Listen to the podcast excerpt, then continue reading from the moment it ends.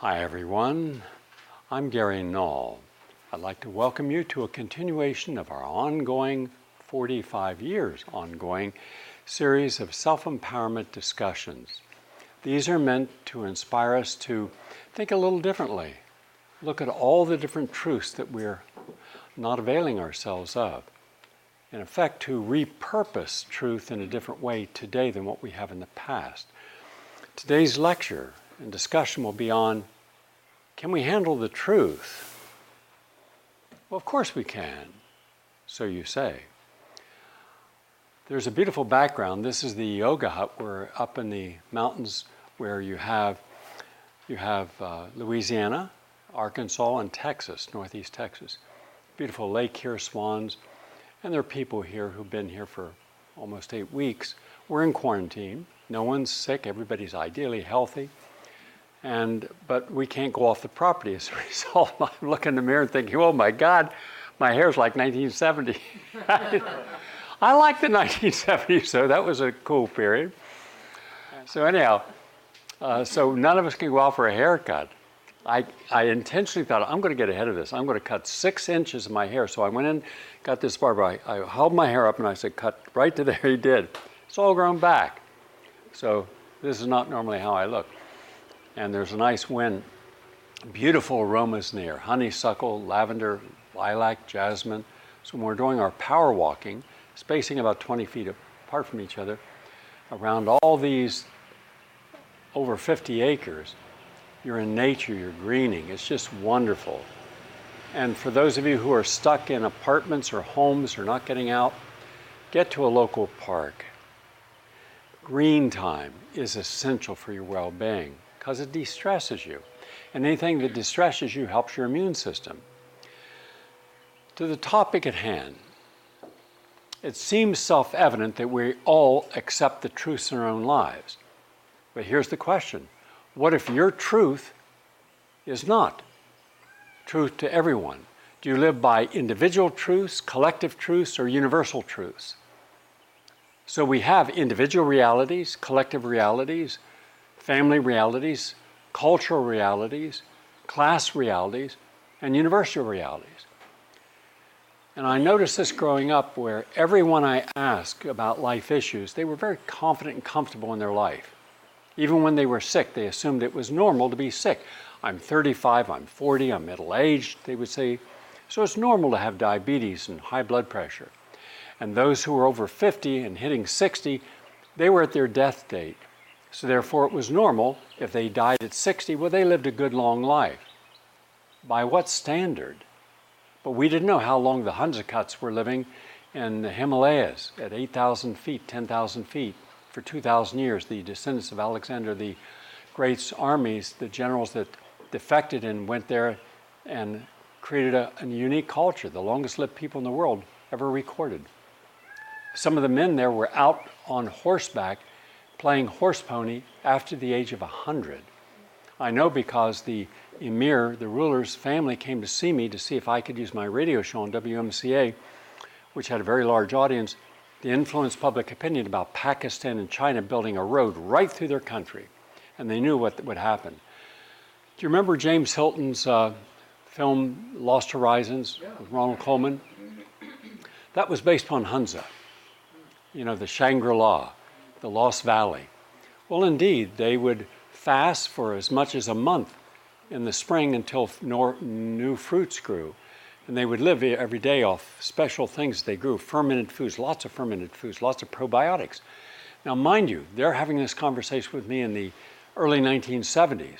Right now, when someone says the biome in your system or the good bacteria in your system, of which are over a trillion in just your gut, you say, ah, probiotics, sauerkraut, kefir, yogurt. Yeah, mm, apple cider. But they had dozens of foods that they would ferment, and that kept their biome healthy. They didn't have any scientific studies to validate that. They had life experience. So their truth was eat that which you can grow, which is organic. They had no sprays. By the way, they had no jails because there was no crime. And they had elders resolve all conflicts. So it was no highly contentious environment. You didn't marry till after the age of 30. Could you imagine the maturity that you would have learning about life issues to prepare you for when you did get married? Let's say at 33, I think was her average age, versus getting married in America at 17, 18, 19. And depending upon where you live in the South, you could get married uh, in your teens, 15, 16, back in the 1950s and later. Well, how mature are you? What do you know about life? We had children having children. And when you're 14 and you have a kid, you have no way of understanding how to deal with that. So we make a lot of mistakes. Even today, the United States is the least safe place in all of developed civilization on the planet to have a baby and live to year one. We're the last, last place. More children die during birth or miscarriages or stillbirths or in the first year. Nobody talks about that. And yet that's an issue.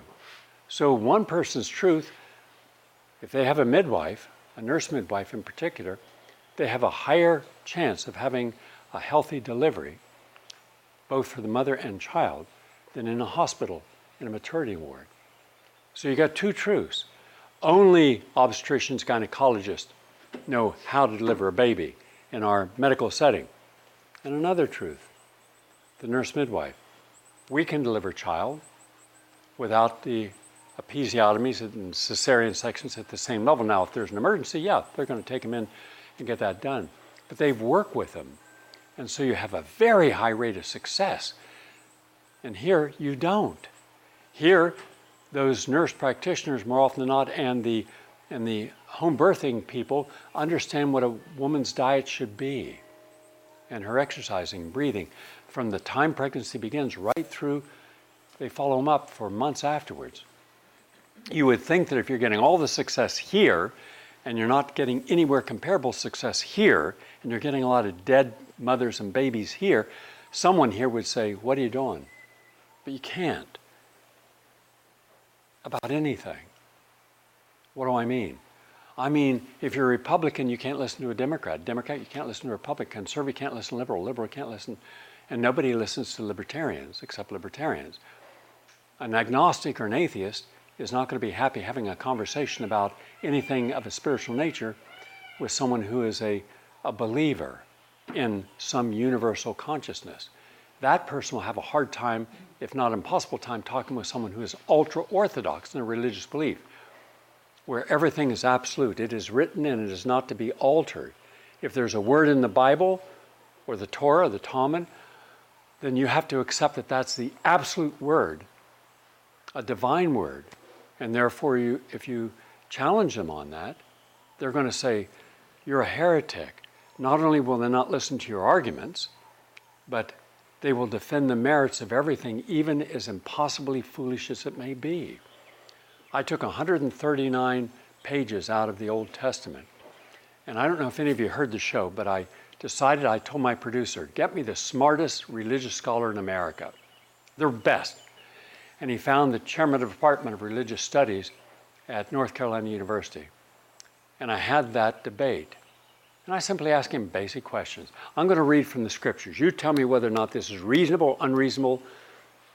And I would read scriptures that to any reasonable person you'd think, whoa, that's a little extreme, isn't it? Yeah, it's more than a little extreme, it's genocide.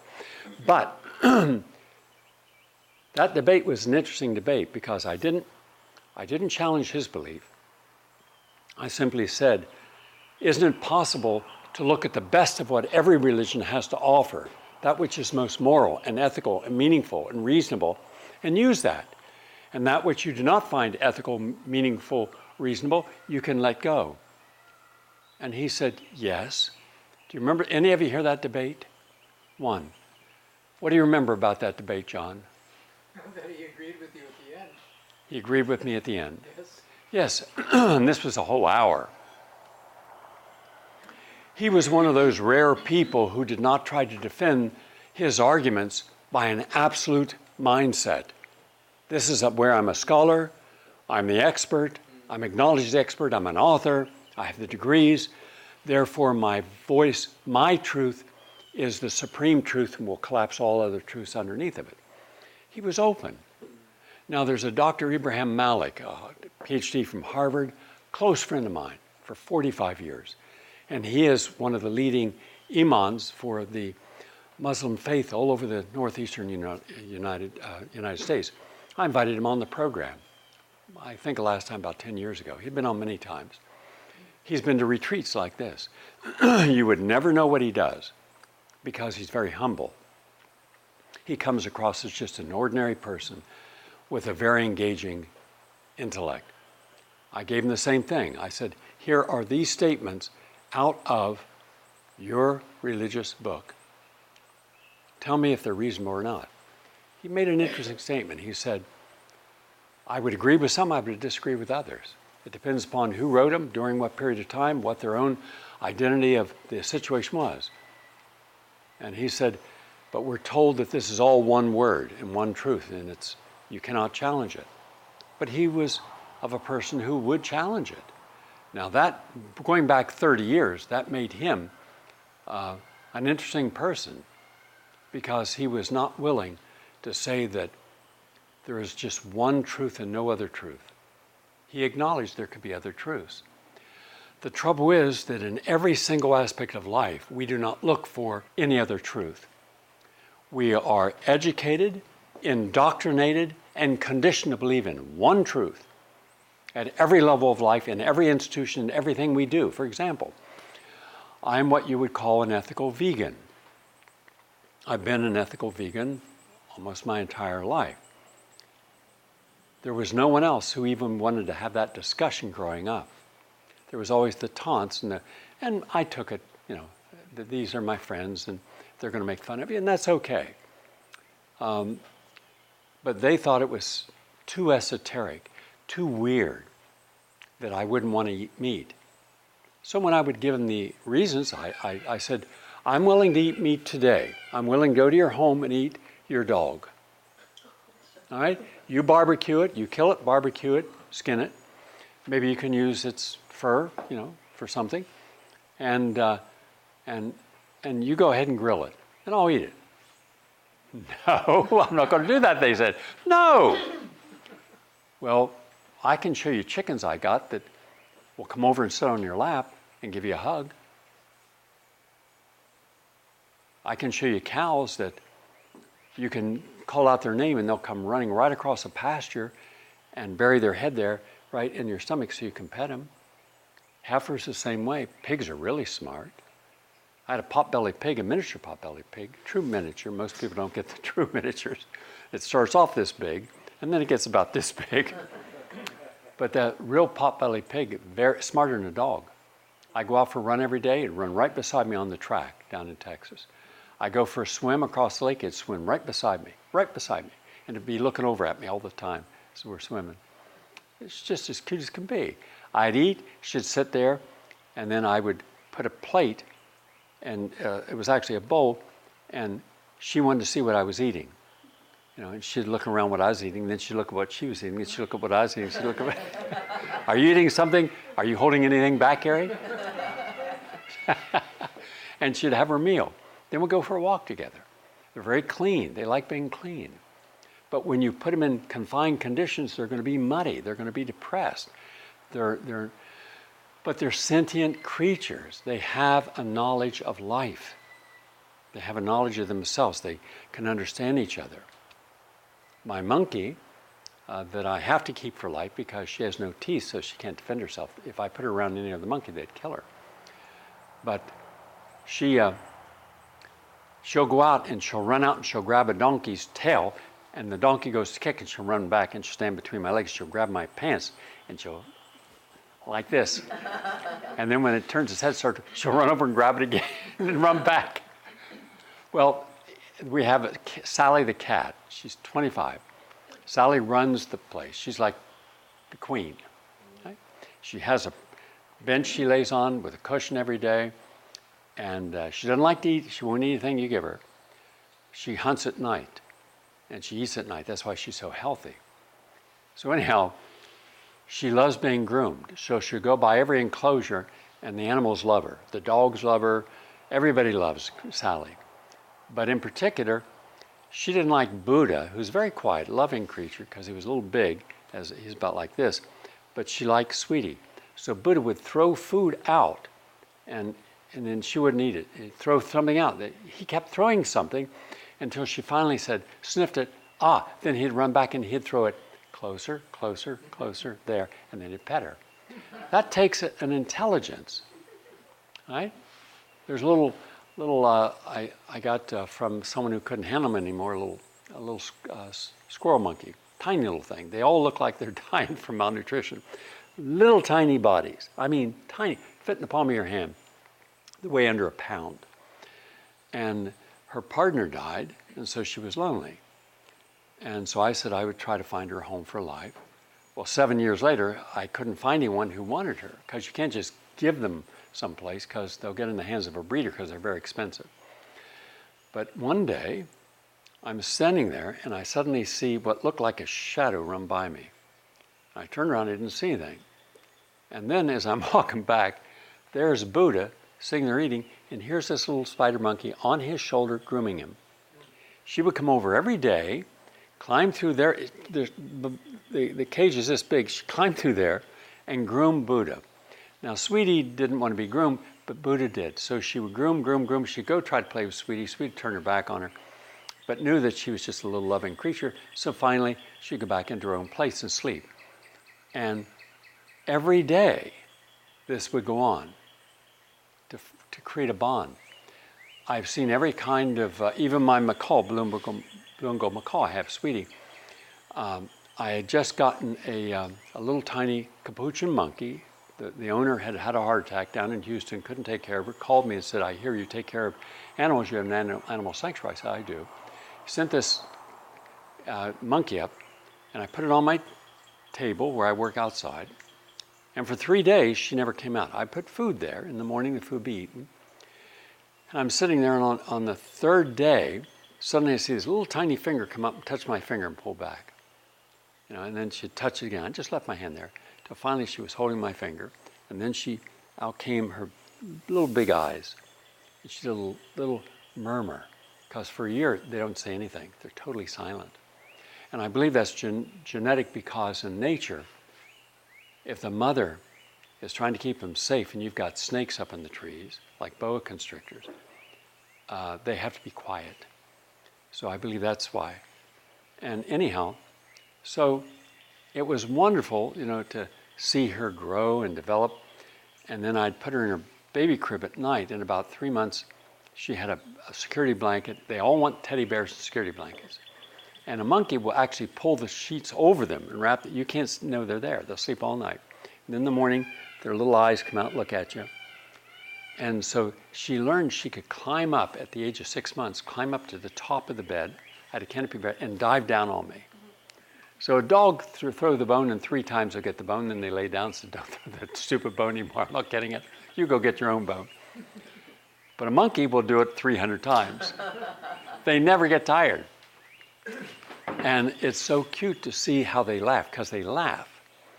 And they open their mouth and laugh, and you tickle them and they laugh.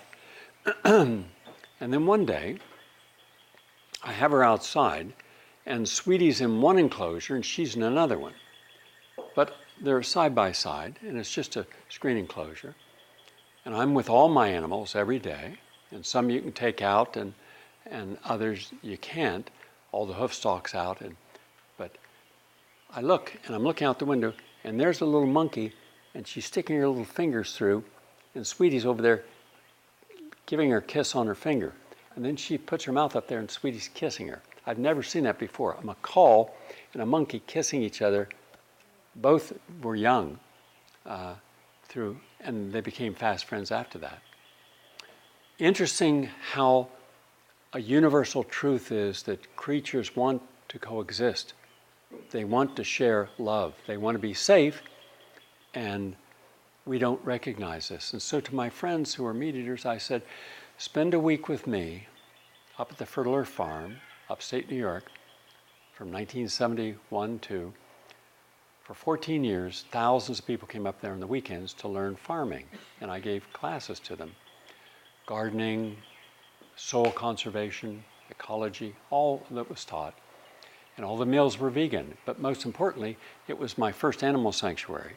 So people had a chance to see what animals were like when you were there to love them and not to factory farm them and then slaughter them.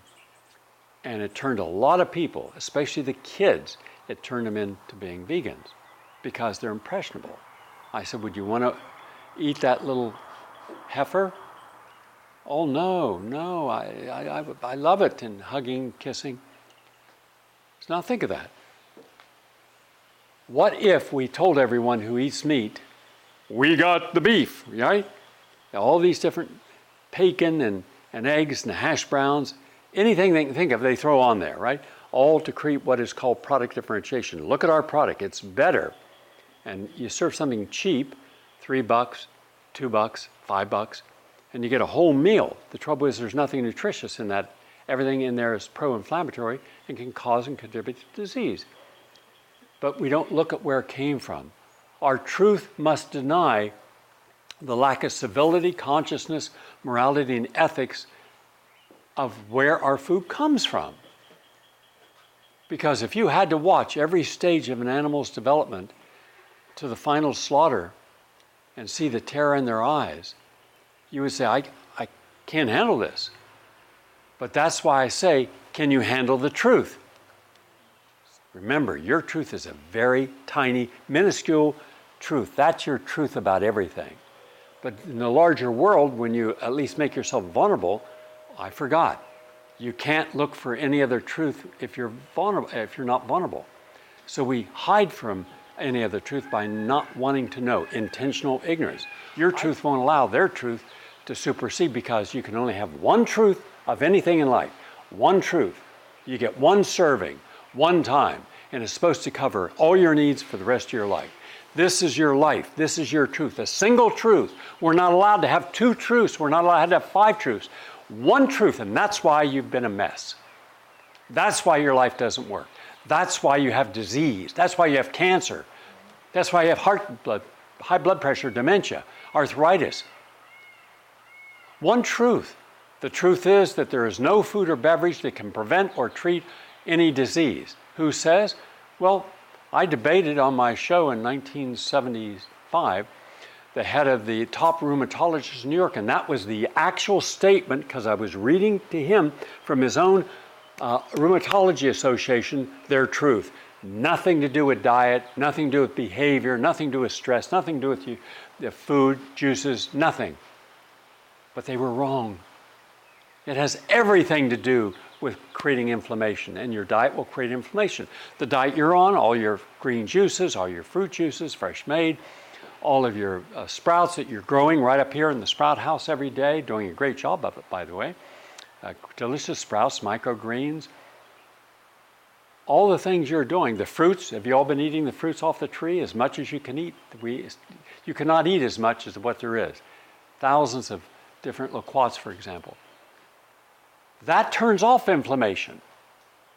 That helps protect the cell. That's rich in enzymes. Versus orange drink, grapefruit drink, grape drink that is just sugar water with artificial coloring and flavor, that creates inflammation. This watermelon juice, it heals inflammation. You're taking in food gourmet food. Did you not have a gourmet, beautifully presented meal today? With a special chef we brought in from Baltimore? Yeah. Now imagine that that truth that you can eat a different meal every day. Remember, we haven't had the same meal twice in two months. Different meal every day, gourmet presented, all you want to eat. Remember, have any been restricted? Say, no, you can't have all that. You can have anything you want, as much as you want, because it's all healing. It's like saying, up, oh, we have to deal in moderation in all things. That's the truth. It was not what we were told in the 1950s, 60s, 70s, and 80s. Moderation in all things, right? Barbara, you've been a nurse for 45 years. How many t- times have you heard a doctor say, well, after a surgery or something, with doctor, uh, what can I eat? Oh, hey, anything, just in moderation. Drinking in moderation. You know, just moderation. Don't get too much sunlight. Just the opposite, what you need to know and, and uh, moderate on your alcohol. Let me think about that. That's like saying um, you have a moderate amount of herpes, moderate amount of gonorrhea, moderate amount of, we are moderately dead. Not completely dead, not completely alive. Somewhere in between, let's guess. Let's measure your symptoms. That's the dumbest statement, medicine, which is dumb, dumb, dumb when it comes to chronic care and prevention. But they want you to believe that they're the only source of truth. Trust me, I'm Dr. Schmuck. And I can tell you from experience, I listen to no one. I don't need to. I'm, I'm born of divine insight. So eat anything, drink anything in moderation. But, doctor, I'm a six foot four, 295 pound man. My daughter is, is only six and she weighs 43 pounds. Are you saying that we can both eat anything we want in moderation? Of course. How much is moderate? I can pack away, you know, a whole steak. Moderate. You see, there is no such thing as moderate. But medicine and American science, and, and in particular, are really they're really odd people because they start off with a, a supposition that take a theory and make it fact. Moderation, well, where's the proof? Is a moderate amount of a toxin, mercury, lead, cadmium, aluminum, is that any less safe for the body because it's in less amount? It's any amount of those is toxic. There is no such thing as a safe amount of mercury, lead, cadmium, and, uh, and aluminum. None. There is no such thing as a safe amount of alcohol. I wrote the book in 1974 on alcohol and nutrition. And I said there's no safe amount. I've said that for decades. Now they finally acknowledged it. All these decades, 50 years later, they say, ah, you're right. But they don't say, I'm right. They just no longer say that they're right. They've changed. They have a right to do that and take no responsibility for all the people who died based on misinformation they gave. Where I grew up, smoking two packs a day was considered moderate. Some people smoke four. Well, they're smoking four. I'm only smoking two packs. It's nothing. Nothing. Who cares? Nothing. My lungs can handle it. But it wasn't true we have morbid obesity in this country, obesity and overweight. If you just take obese people in the country, it's one half. If you take overweight, it's 80% of the American population or higher. How many people in America are actually being healthy with their diet? 3%. 97% are not. Now you're talking about lawyers, doctors, engineers, accountants, business people, professors. You're talking about the full spectrum of highly educated people, and they're all wrong because what they do shows that their truth doesn't work for them. So when you even apply your own truths to yourself, it still doesn't work. Now that's just about diet and all the consequences. Now let's just take a different place. Money. Put your money in a bank, it's safe. No, it's not. Well, put it into a 401k, you won't lose it. Yeah, we did. Well, the most important people in America to tell us how to bank are bankers and Wall Street people. They have our interests at stake. We have to protect them. We have to save them. No, we don't. There's nothing they do on Wall Street that contributes to your safety and well being and your financial security. If Wall Street ceased to exist tomorrow, we'd have a better world. Why? Simple. Because they make money off money.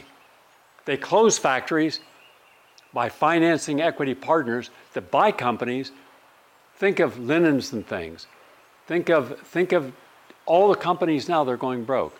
Think of Fairway, supermarket in New York. Think of, uh, let's see, uh, I would say Macy's, Federated Stores. Almost all the historically well run stores that had almost no debt, good working conditions, good salaries, now are all underwater the executives get the bailout, the, the people working there don't, and uh, Toys R Us, a good example. When Bain Capital, which is owned by one of the partners is Mitt Romney.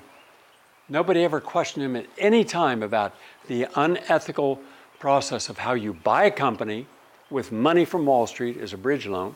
You use very little of your own money to buy it, maybe 5 10%. You take the assets of that company that might have been there for 100 years, you strip off the assets, you sell what you can, you downsize people with no opportunity for getting compensated. And then when they do make money, saddled with enormous debt, you take every penny that comes in as a commission or a service fee until finally it collapses under debt. About six years, seven years, average length of a company could have been profitable and part of the community for decades. So, no, the truth is we could feed the whole world healthy food without genetic engineering, without pesticides, if we decentralized farming and allowed local farming to exist and supported it. But then again, when we tried that with a health food store, in comes Whole Foods, and all small health food stores that were much better merchandised and ethical all went out of business. In comes a big farm, out goes the small ones. The truth is, if you now want to live in Florida on the East Coast, people are lining up to buy condos on the East Coast, Miami, South Beach, going clear down to the Keys. It's non sustainable. Anyone with five minutes could look up and say, What is the first area of America that's going to go underwater? Southern Florida.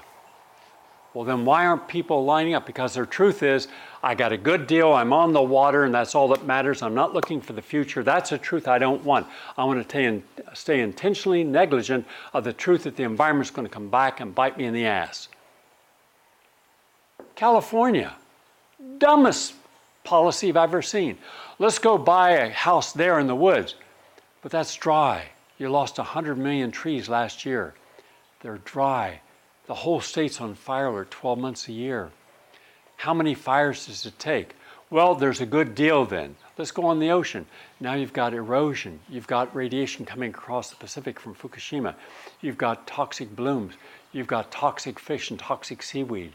It's no longer a beautiful environment that it once was. Its time has come and gone. Well, it's still time for me. Then I'll go in and make a deal. Wrong place, wrong time no support system, a corrupt government, stupid policies, over congested. Yeah, I know what we're going to do today. We're going to get in our car because we can't afford to live in LA now, but one day we will. But we're going to live an hour and a half away and we're going to commute at about three miles an hour with everyone else. And We're going to breathe in all those fumes. And, uh, and then we're going to get in and we're going to go to work at a work we really don't like, but we have to work there so we can afford to live. Back there, we really don't like it either. It's just kind of transitory and we're around with everyone else is kind of transitory. But in five years or 10 years, we'll be able to go and live there. What kind of mind is that? That's a truth that is so monotheistic, it refuses to acknowledge its own limitations.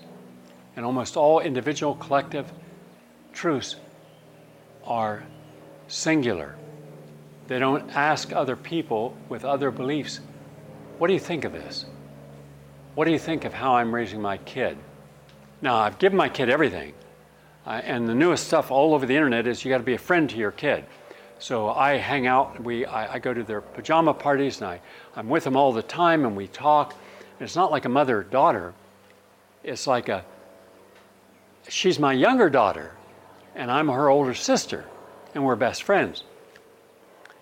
Now, we get her everything, and we have no we don't believe in limiting her, so she has cell phones on and she sleeps with one under her head. I tried to suggest maybe she didn't. No, no, no, she wants it because if something rings, she's got to be instantly up. She's on her computer all day, and we don't ask her to study because out here in California, not a whole lot of people have to study. If you're rich and famous, we can buy your way into a school. We can afford it. We can afford it. You know, uh, and uh, and if you're not that bright, don't worry. We can hire people to take tests for you. We do it all the time. Every college and university in America has people taking tests. Thesis degree, thesis papers turned in by people you pay, uh, PhDs. Uh, you can get people to do everything for you. In fact, you don't even have to go to school to get a graduate degree today, as long as you have the money. And so you're you're looking at someone who is a completely artificially manufactured child in a bubble, but boy, do we really value her. She's never criticized because she can't criticize him. because then that creates kind of offensive of, you know, she'll say, you want me to clean my room? You just said something I feel threatened by. I'm threatened by your word.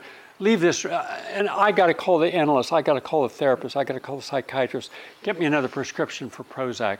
I, I'm not even sure that I can look at you right now. I got to call all my friends, text all my friends, I got 3,000, and tell them my mother actually had trigger words. She wanted me to clean up my room as if somehow, what, am I peasant? Am I day labor? Uh, what do you all think? Tell me how my mother, who I thought was my best friend, just upset my whole day. My whole day's gone. Sound familiar? Yeah. Not just familiar. That's the new reality for probably 80% of all young people, millennials, teenagers in America. Total, totally lost into this ethereal non intellectual, non spiritual, non non common sense or reason way of raising a child. And then when the child ends up acting out later in life, the teacher wanted to give me a B. I deserve an A. You don't worry. I'll take care of it. Teacher, do you know who this is? Do you know who I am? Do you know who I am, officer? Hmm. Are you Reese? What's her name? That actress? Witherspoon. Didn't she have one of those? Do you know who I am? Yeah. You're getting a ticket. I'm a somebody. really? No, you're just a schmuck. Like everyone else in Hollywood. What, what a, just, God, there's currently a program called Hollywood. I didn't know about. My friend who, who's an acting teacher, he said, You got to watch this. This is crazy. So I watched all of it. And it takes everything that's real in Hollywood and simply burlesques it. You know, makes it a little more, a little more extreme, but it's all true. Hustling, lying, deceiving, conniving. My God. And that's the culture. Now, that doesn't mean that it's everyone, but it's certainly a lot of them. Because once you're in the culture, you're in their truth. You want to be rewarded, you keep your mouth shut, you go along with stuff, and that's why Harvey Weinstein was able to be the predator he was for 25 years. Do you think it just came out with Farrow's book? Everyone knew about that. Everyone. And I have friends who are very powerful in Hollywood. They all knew it. But they said if you're going to get Harvey Weinstein, then you got to get about 10,000 other people because there's 10,000 Harvey Weinsteins in there. So now they've got their sacrificial Harvey Weinstein, and now everybody go back to business. That's their truth. What if we had to have every single person in Hollywood take a lie detector test? Before you could do anything, you first had to be tested. As an actor, actress, director, producer, screenwriter, anyone, agent, have you ever solicited sex? Have you ever acted sexually inappropriate? Have you ever lied? Have you ever stole from someone, like commissions? Have you manipulated your own clients? Suddenly, all of Hollywood would look like a lockdown from the coronavirus. You'd have one person walking around saying, I'm honest, hire me. Is there a job here? God, what hypocrites. What? But for those of us outside, we can see it. The trouble is when your own truth is a lie, you can't see it because your ego defends it. Is any of this resonating with you? So when I said the topic of my lecture is can you handle the truth? I'm not parroting Jack Nicholson being questioned by Tom Cruise and, and that film. What was that? An, in, an, few, good. few good men. Yeah. No, I'm saying that just about every single part of our life we live through limited, limited awareness, greater lies, and nothing changes. Let, let's take care of your baby but then you abandon every possible way of helping women and men who need to put their child while they work into daycare, even a holistic daycare. There's no money for them. There's no money for the person struggling. There's no money to relieve the student that wants to go to vocational school and they got to create the same debt as someone but not as much. If you if you want to be a beautician, if you just want to be able to groom hair, it's about $13,000 to go to their schools. But what happens if they're not jobs? Interest rates compounded. You could pay $30,000. You're going to help these people? If you're not helping all the students, then what is your truth about caring for the students? If you know there are not going to be jobs for those students when they get out. And right now, listen carefully. Probably 70% of all people in college right now, there will not be a job in your field at a living wage when you get out. If you do get a job, it's going to be a minimal job unless you're a doctor or a nurse or one of the eight fields where they have some jobs. But automation, artificial intelligence, uh, visas coming in from other countries, they're going to take in transhumanists, going to take your jobs. Then outsourcing, they're going to take your jobs. They're going to take the whole plant, keep the name, manufacture the product in China, and bring it back. Are they telling you this when you go to sign up? No, they're not, because they want your money. Do you think I trust Harvard, Yale, Princeton, the administrators, the trustees, the people that oversee their, their uh, gigantic amounts of money they have in their trust accounts? Not at all. In my opinion, every one of them is mercenary, no matter how they try to whitewash their reputations. Because if they really cared, they would take their endowments at Harvard, about $40 billion more or less, and they would pay off all the student debt in their university and still have billions left over. They're not going to do it. And why are you paying so much money? Profit. Not because you're getting a better education. Do you really think, do you really think, it does your truth tell you that if you go to an Ivy League school, you're going to get a better education? You're not. It's a lie. It's, am I alienating a lot of people? if I haven't offended you yet, I'm working on it. but it, is it true what I'm saying or not? If it's not true, call me out. It's true, isn't it? Yeah, Yeah, you're not going to get the respect as a former chairman of a department at a respected school that you would get if you were the chairman of the same type of department at Harvard or Yale. You're not getting the same money you would get there. And yet, are you any less gifted as an artist? Are your students able to learn how to master their craft by your teachings? Oh, they're doing well. They're doing well. And you're doing well. Your work has appeared in many respected places. You just hit the cover of a very respected art magazine, one of the most respected art magazines in America. And you're on the cover. How many Ivy League teachers of art could say they made the cover of that magazine? Their work is displayed in different galleries around the world. Very few. But they had the panache of, I'm special, I'm from Harvard. Oh, yeah, oh, yeah. God. Jesus, man. There is so much arrogance and conceit and narcissism in all of you Ivy League colleges. That's my truth. because, well, let's ask, I'm going to ask something. If I lied and played political and ideological and only said the right things for the right groups, would you be here? No. no. One of the reasons you're here is because I'm one of the few people in America that's willing to sell, tell the truth as I see it. If I'm wrong, call me out. If I'm right, then at least I'm resonating something that you should know and we should have some comfort in. That you're not the only one who sees spoiled, petulant people, narcissistic people running institutions that should not be there.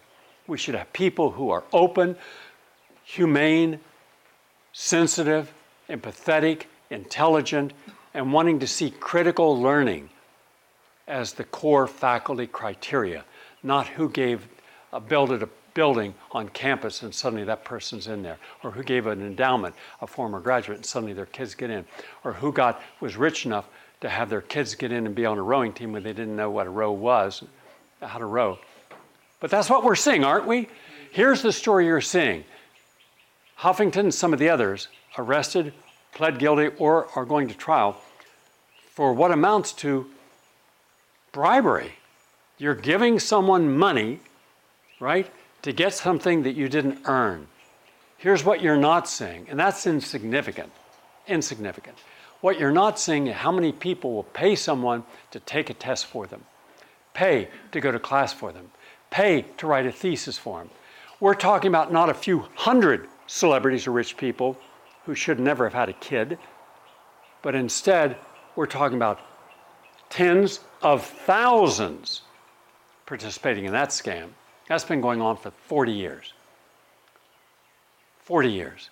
I remember when I went to school and others, and you went to school, if we earned a doctorate, we earned a doctorate. If we had to show mastery of field, we showed mastery of field. It was our brains, our effort, our knowledge, our commitment to excellence that got us our doctorates.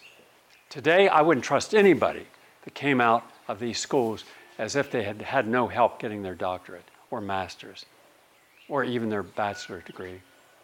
So we're living a lie. We don't have an educational system that is there primarily to teach people critical thinking skills that we once had. There are skills were honed in the 1920s, 30s, 40s, 50s, 60s, and even 70s. It stopped then. That does not mean that every kid graduating school does not have a right to declare, I did it on my own with my teacher's help, because there are a lot of those students. I'm talking about the ones that we assume that everyone is this way. It's not. That's one of the lies. So we lie about wanting to be healthy. I want to be healthy. Prove it. What do you mean? Well, you're overweight. That means you mastered overeating, you mastered gluttony, you mastered obesity, you mastered the excuses. Now, you can give me an excuse, and I don't accept excuses, I accept results. So, show me you deserve my respect by honoring that you do want to be healthy by being healthy. Just do it. Don't talk about it. Because you start talking about it, your subconscious is going to be all that I hear, and it's going to build into our discussion all of the excuses. Well, you know, this happened, I was in a bad relationship, and I lost my this, and that happened, and therefore I had no choice. I had to eat that five pound cake myself. And the two tubs of ice cream that went with it. And got up at three in the morning and ate the Oreos. so, so we can make an excuse for not honoring a truth, or we can honor the truth. Occam's razor go right to the heart of anything. Don't blink, don't lie. Just tell the truth. What is the problem? And there is the answer right in front of you. Instead, we can't handle that. I can't handle that. I can't handle that, Gary. I'm not used to being direct and so let's go over here. Let me triangulate with excuses. Now, I didn't know that eating X would cause, I didn't, I didn't read that by being sedentary, for, I didn't know, oh yeah, you, you didn't want to know, or you did know and denied it. Now, forgive your past, but learn its lesson. Forgive others for what they've done to you or with you, and go forward. So, if you want a truth that you can live by, that is ethical, honorable, moral, decent, and challenging that allows you a chance to grow. Because if your truth locks you in, so you can't do what you want to do because you as the individual don't count what you represent to the larger community, the cult, the group, the guild, the sorority, the fraternity. That's all that matters. So I am Phi Kappa Beta. No, you're a human being. That's just a little nuisance club. What else are you? Are you an individual? Do you have a right to speak your mind? Do you have a right to look for truth beyond the controlled truth that others guide you by. So when you can break free of all these constraints, when you can read the books you want to read, when you can watch the films you want to watch, when you can eat the foods you want to eat, and all those do one thing that is a truth they all help you. So, what helps you then continues your inspiration of trusting and trying and going forward. So, by example, you then one day look in the mirror and say, You know something? I deserve to respect myself because I'm making no excuses for my weaknesses. I'm trying to understand them. I'm trying to limit them. I'm trying to not put my limitation or my dark side onto anyone else. I'm trying not to bring my lower common denominator into anyone else's life. They don't deserve that. Anyone in my life deserves for me to respect them, to have their back, to be patient and understanding, to not try to change them into my image or my needs, and that's what I have to do. And today I can do that because I have confidence. I don't have to wait. Hold on, hold on. Am I allowed to say something? I'm sorry, I can't tell the truth. Not, not the whole truth. How much truth can I tell him? I can only tell you one tenth of 1% truth. Accept it as 100%. No, I want to hear what you have to say. I can't tell you what I have to say because I don't know what to say except what others have told me to say. I can only read what they've written in this book, and that's my truth. My own personal truth, I don't have. I, as an individual, no longer exist. I, as a part of a collective whole, a consensus, I exist there, and some of my needs are taken care of, but I'm not allowed to have freedom. I don't have freedom to look outside of my belief system. I don't have freedom to question other people uh, who have left my belief system. I can't talk with those people. They're the heretics, they're the stupid people, they're the quacks. Gary Null, oh, what a nut job. You know, there, there's a bad apple. You know, he's, he's one of these people that believe that what you think you can become, and he's one of these people who believe in nature. Nature's not there to believe in. Nature's there. Look, if we got a tree and it's got fruit, pick the fruit and then cut down the tree because we'll use it for wood. You want to believe in that? No, there's too much danger in being that, that open, that real, that free. No, we have to moderate our freedoms. We have to moderate. We can't go overboard. I mean, after all, be realistic. He wants you to be healthy and happy. Whoa! I mean, how healthy do you want me to be? Let's not get radical. You want me to take 10 vitamins? I won't have any time all day except to take 10 vitamins.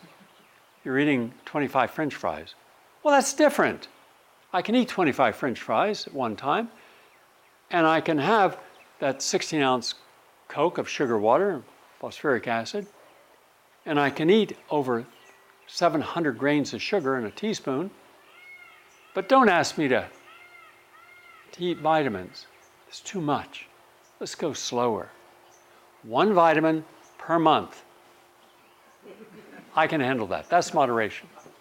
And don't ask me to be too happy. I mean, nobody's too happy, right? No, no, we can't be too happy. No, nobody can be that happy. No, I refuse. Not going to be happy. Not today. It's my non I got somewhere written down. Tuesday, not that happy. I'm not that happy. Don't try to give me any reason to be happy. I'm not going to even smile today. Too much smiling is bad, causes wrinkles. I, I read it somewhere. Wikipedia. That's an encyclopedia you can believe, right? Um, I really like the reputations of the people on Wikipedia. They're experts in their field. They tell you right there. Uh, anonymous. Anonymous. No. Britannica says professor of history and published peer reviewed journals, and therefore he is using this page, that I can, well, that's legitimate. How do I know that that anonymous editor is not spending half their day with calluses on their left hand in their mother's basement watching porn? How do I know? I don't know. Where's Again, we trust in something and we believe it's the truth until we show there's a whole other truth that's absolutely the opposite. The holistic doctor is not to be trusted yet. They're the one curing people, where the orthodox doctor outside of uh, emergency medicine is not curing people. The rheumatologist is not going to cure your arthritis. They'll treat you. They're not going to cure it. The heart doctor is not going to cure your heart disease. And if you should be cured of a cancer, they're going to take 100% of the credit without looking at anything else you did that could have cured it. But the holistic doctor is humble. They've had to live in the shadow of disrespect. They've had to approach every conference. I'm sorry, my head is bowed down, O great board certified doctors. I apologize for curing people you're too goddamn dumb to cure. I apologize for even that thought. I apologize for keeping people healthy when you promote sickness. I apologize for keeping people alive where you are the number one cause of death. I apologize. I'm sorry. I'm sorry. I shouldn't even be a, uh, able to speak. Only you, the sacred ones from Eli Lilly and all the major drug companies. You should be the only people who are considered the truth well, in fact, you are. You're the only ones considered the truth. That's the re- isn't it the truth? Yeah. Are you looking for alternative truths? And if so, how do you deal with the fact that now you have got two truths one from Countercurrent, one from Counterpunch, one from Global Research? And now you got to compare that to MSNBC, CNN, Wall Street Journal, Washington Post, Los Angeles Times, New York Times. Wow. They both say their truth. One says the coronavirus has killed this amount of people, but there's no test that was taken on the vast majority of people who died. They're just listing coronavirus. Most people in nursing homes were the highest group of a single group to die. No autopsies, no tests, but they all died of coronavirus, so we're told. But it's not true. It was a comorbid factor. Over here, we have people who are being treated differently hyperbaric oxygen therapy down in Louisiana. Small group of people, but they gave this as compassion, and none of them died. They all got better. They didn't have to go to, not one had to go to a respirator. Two truths. Which one do you choose? What if there's a hundred truths? Which one do you choose? Which do you allow in? We are monotheistic. One truth collapses all other truths under it. You're only allowed one truth in our society today, in every part of your life.